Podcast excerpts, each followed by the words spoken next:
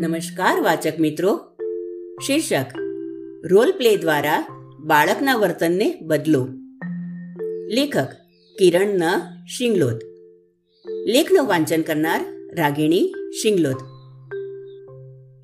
વિમાન ચાલનની તાલીમ લઈ રહેલા નવા નિશાળિયા પાયલોટને સીધો સાચુકડા વિમાનના કોકપીટમાં બેસાડીને એનો કંટ્રોલ હાથમાં આપી દેવામાં આવતો નથી.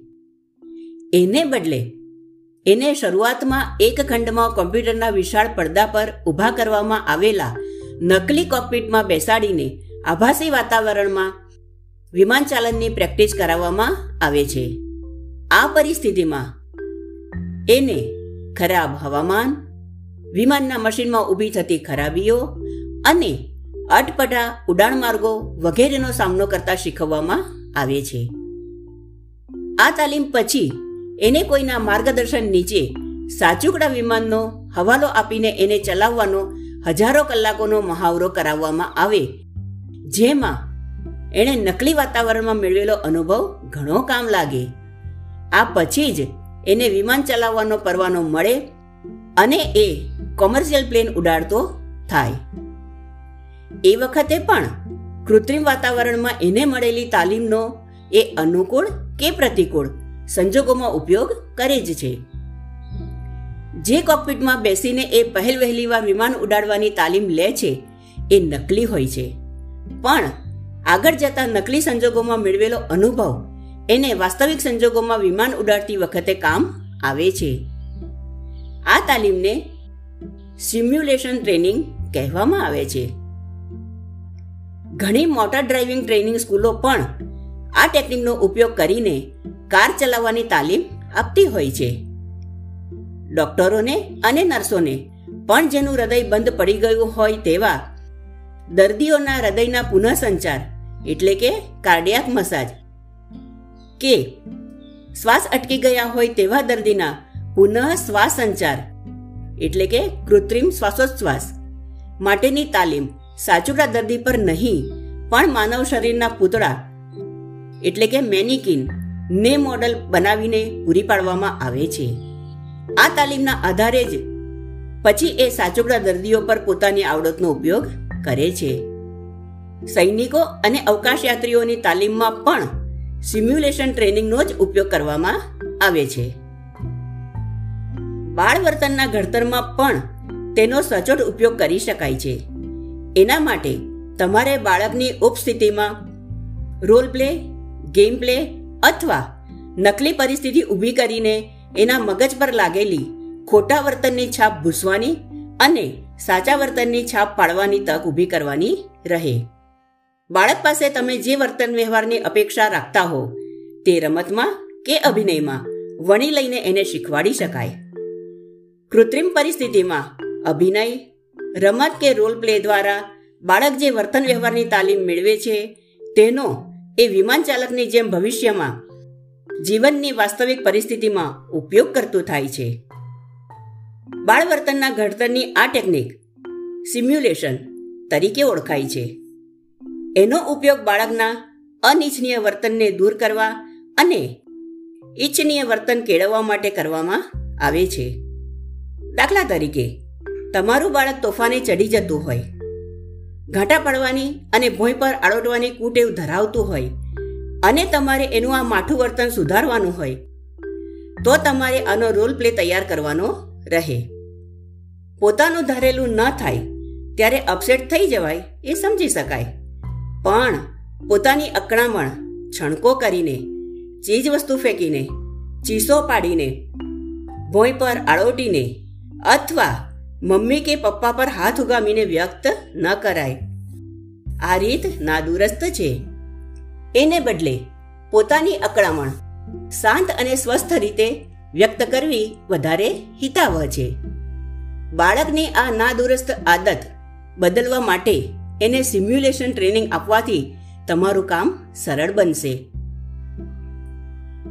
આ માટે એવો સમય પસંદ કરો કે જ્યારે કુટુંબના બધા સભ્યો શાંત અને સ્વસ્થ હોય. કોઈ ટેન્શનમાં ન હોય. પરસ્પર કોઈ ઉગ્ર ચર્ચા ન થઈ રહી હોય. આવામાં તમારા બાળકને પાસે બોલાવીને એને કહો કે આજે આપણે બધાએ ભેગા મળીને એક રમત રમવાની છે. રમતમાં હું તને ટીવી જોવાની ના પાડીશ. એ સાંભળીને તારે અકળાવવાનું છે. એની તને છૂટ છે. પણ તારો ગુસ્સો શાંત હોવો જોઈશે.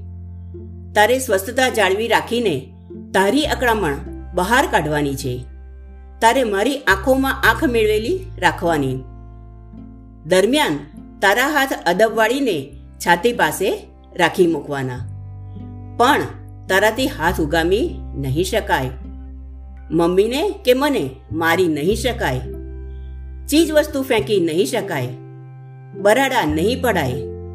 તારે તો બસ આક્રમક બન્યા વગર માત્ર છણકો કે ગુસ્સો કરવાનો અભિનય કરવાનો છે.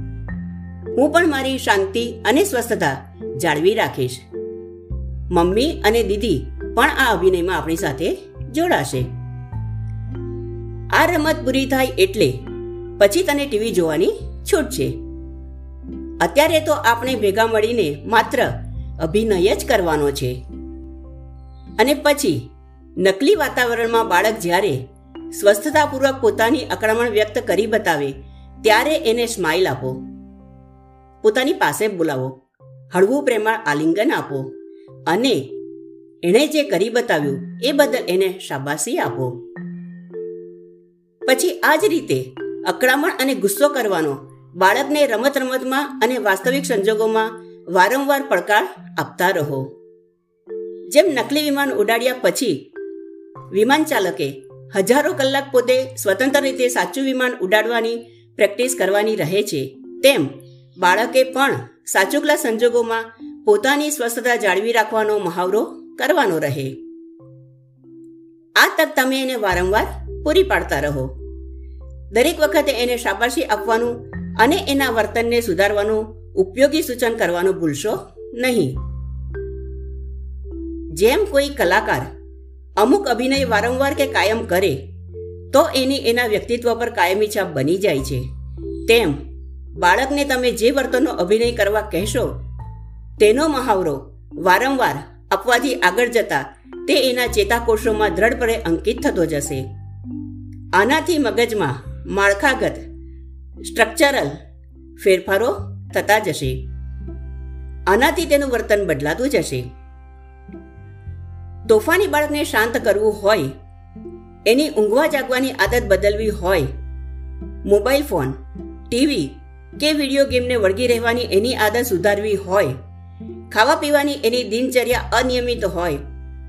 કે એની કોઈ જીદ છોડાવવી હોય, તો આ બધા જ સંજોગોમાં આ સિમ્યુલેશન ટ્રેનિંગ કામ આવી શકે છે. આ અભિનય રમત રોલ પ્લે માટે તમારા આટલા ચરણ યાદ રાખવાના છે, જે નીચે મુજબ છે. એક, બાળકનું જે વર્તન તમે બદલવા કે કેળવવા માંગતા હો તે સ્પષ્ટ નક્કી કરો.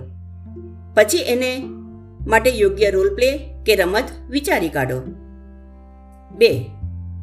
આ રોલ પ્લે કે રમત બાળકને બરાબર સમજાવીને એના ગળે ઉતારો. ત્રણ. પછી એ ગેમ રમવા માટે કોઈ ટેન્શન કે ઉશ્કેરાટ વગરનું હળવું વાતાવરણ પસંદ કરો. રમતમાં ભાગ લેનાર દરેક જણને એના નિયમો સમજાવો. ચાર. પછી અભિનયની રમત ચાલુ કરો. એનું સંચાલન તમારા હાથમાં રાખો. રમત દરમિયાન બાળકના વર્તનને ઈચ્છિત દિશા આપવાની જવાબદારી સંચાલક બનનાર પાલકની રહેશે. આ દરમિયાન તમારે તમારા પોતાના વર્તન પર કાબુ રાખવાનો રહે. વાતાવરણને રમતિયાળ અને ગમ્મતી જાળવી રાખવાનું. બાળક પર એનું વર્તન બદલવાનું, કોઈ દબાણ ઊભું નહીં કરવાનું. એ ધારેલું વર્તન ન કરે તો એના પર ગુસ્સો પણ નહીં કરવાનો. પાંચ બાળક અભિનયમાં ઈચ્છિત અભિનય કરી બતાવે, એટલે એને પાસે બોલાવીને એના ભરપેટ વખાણ કરો. છ. આ પ્રકારનો રોલ પ્લે કરવાની તક એને વારંવાર પૂરી પાડો. સાત. ખાસ યાદ રાખો કે એક સાથે બાળકના કોઈ એક જ વર્તનને લક્ષમાં લો. એની સઘળી માઠી આદતો એક સાથે સુધારી કાઢવાની મહત્વાકાંક્ષા ન રાખો. ભલે બાળકને સુધારવાની આ ટેકનિક નકલી જણાય, પણ એ કામ તો કરશે જ. એનો ભરોસો રાખજો. વિમાન ચાલકો, ડોક્ટરો, નર્સો, સૈનિકો, અવકાશયાત્રીઓ એ બધાની તાલીમમાં એ સફળતાપૂર્વક ઉપયોગમાં લેવાતી આવી છે. તો બાળકના આ કિસ્સામાં એ નિષ્ફળ નીવડશે એવી શંકા કરવાની જરૂર નથી. ધન્યવાદ.